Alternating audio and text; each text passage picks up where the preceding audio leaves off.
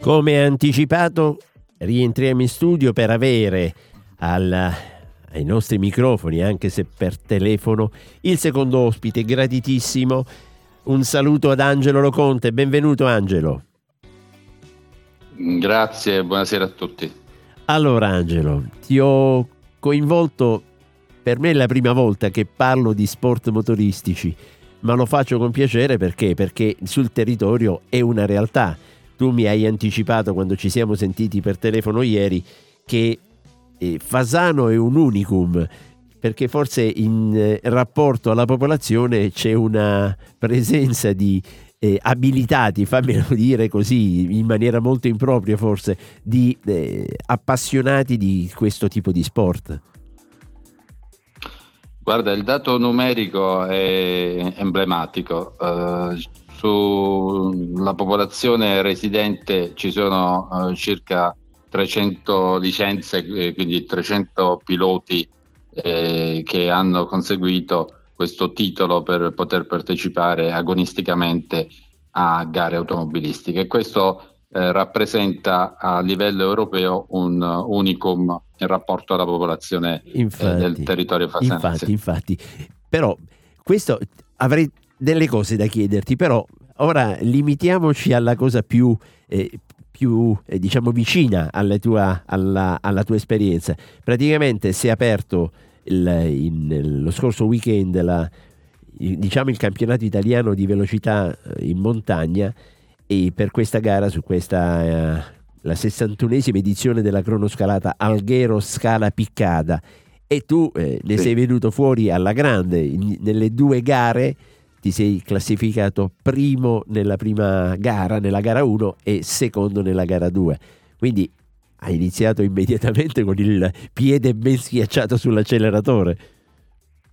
Sì, ho iniziato bene e devo dire che quest'anno mi propongo eh, di ribadire eh, una eh, situazione che si è già verificata nel 2017-2019, cioè eh, vincere il, il campionato italiano eh, diciamo che eh, le opportunità eh, diminuiscono no? con l'aumentare degli anni, però lo sport eh, automobilistico è uno sport dove la passione eh, supera eh, ogni limite, non solo quello della velocità. Certo. Quindi io da questo punto di vista mi sento proiettato anche ad alte vette, nonostante i, i miei competitor eh, sono anche ragazzi di 19-20 anni. Infatti il podio di Scala Piccata è emblematico in questo senso. In gara 2, visto che ogni, ogni manifestazione di questo tipo Prevede si svolge eh, mh, sempre in due manche, a meno che eh, il percorso sia così lungo superi gli 8 km, allora la manche è unica. Certo. E in ogni caso, chi ha vinto la seconda manche, io sono arrivato 4 decimi dopo, è una ragazza di 19 anni eh, che è campionessa ah, europea. Ah, ah, e, e, e, e, la soddisfazione di avere una 19enne eh, diciamo, a fianco eh, in questa lotta per il titolo, eh, francamente mi entusiasma, mi rende orgoglioso. Beh, certo, anche perché generalmente non si dice lasciami passare questa battutaccia donne al volante invece in questo caso donne al volante no, è, un pericolo per il titolo.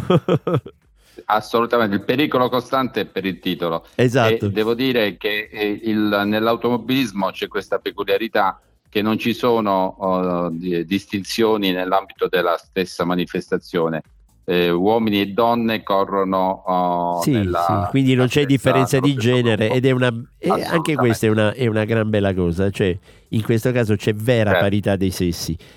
Infatti non ci sono quote rosa eh, simboliche ma campionesse eh, a pieno titolo. Bene. Un'altra domandina. Perché The Doctor?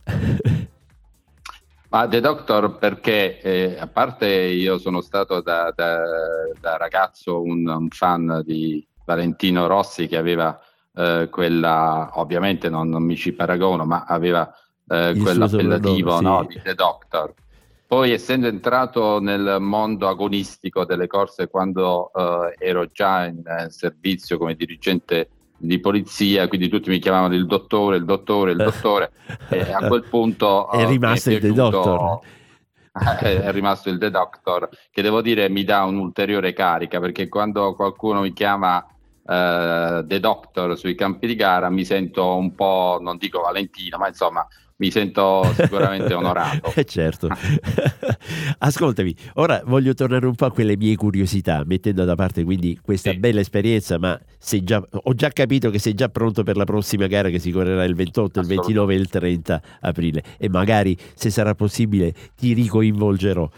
E una cosa che Beh, mi incurios- Se vincerò, guarda, fammi, se, se, dovessi vincere, uh-huh. eh, gradirei veramente un ulteriore, perché potrebbe essere una, di, di viatico anche per... Eh per beh, certo. Vuol dire che portiamo fortuna. Le, la cosa che mi interessa, e, ripeto, ce ne sarebbero tante di, di, di domande da fare. Eh, la prima è, si riferisce proprio a te, visto che quando si parla di sport motoristici parliamo di pericolo.